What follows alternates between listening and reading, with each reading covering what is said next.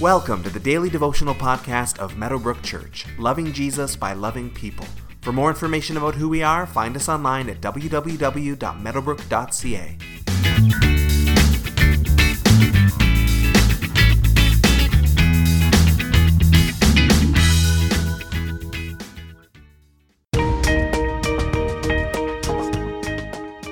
you're under 40, you're of a generation that was told from childhood, you are special, you have a purpose in life.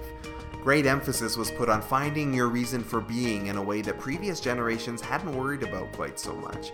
You have a unique contribution to make to the world, we were taught, and you need to go out and find it. While in its worst incarnation, this thinking can lead to self centered or self aggrandizing thinking, the idea itself is certainly consistent with biblical ideas that God has made us unique and that He does have a plan for our lives. In today's verses, we continue following along with Barnabas and Saul's story. Acts chapter 12, verse 25 through Acts chapter 13, verse 3 says, when Barnabas and Saul had finished their mission, they returned from Jerusalem, taking with them John, also called Mark. Now, in the church at Antioch, there were prophets and teachers Barnabas, Simeon called Niger, Lucius of Cyrene, Manaen, who had been brought up with Herod the Tetrarch, and Saul. While they were worshiping the Lord and fasting, the Holy Spirit said, Set apart for me Barnabas and Saul for the work to which I have called them. So after they had fasted and prayed, they placed their hands on them and sent them off.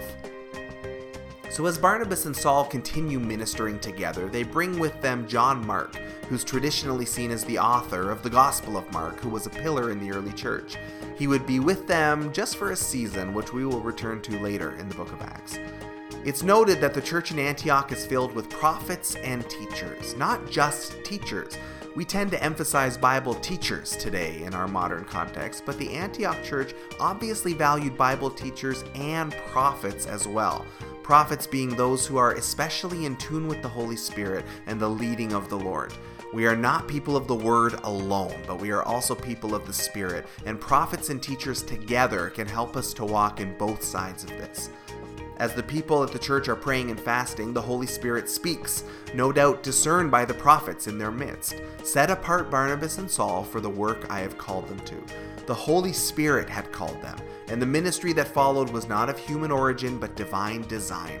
A powerful reminder that when God is at work, it is good to pay attention and respond. Success comes when we are in His will, not when we do whatever we want and just hope that He'll bless it. It's noted twice in this passage that fasting and prayer are part of the story, fasting being a discipline of pressing into the Lord in a deeper way. The early church made seeking God and His blessing and His will a major priority and remind us that He is the source of all blessing in life and in church and in ministry. May we follow their example of seeking Him that diligently.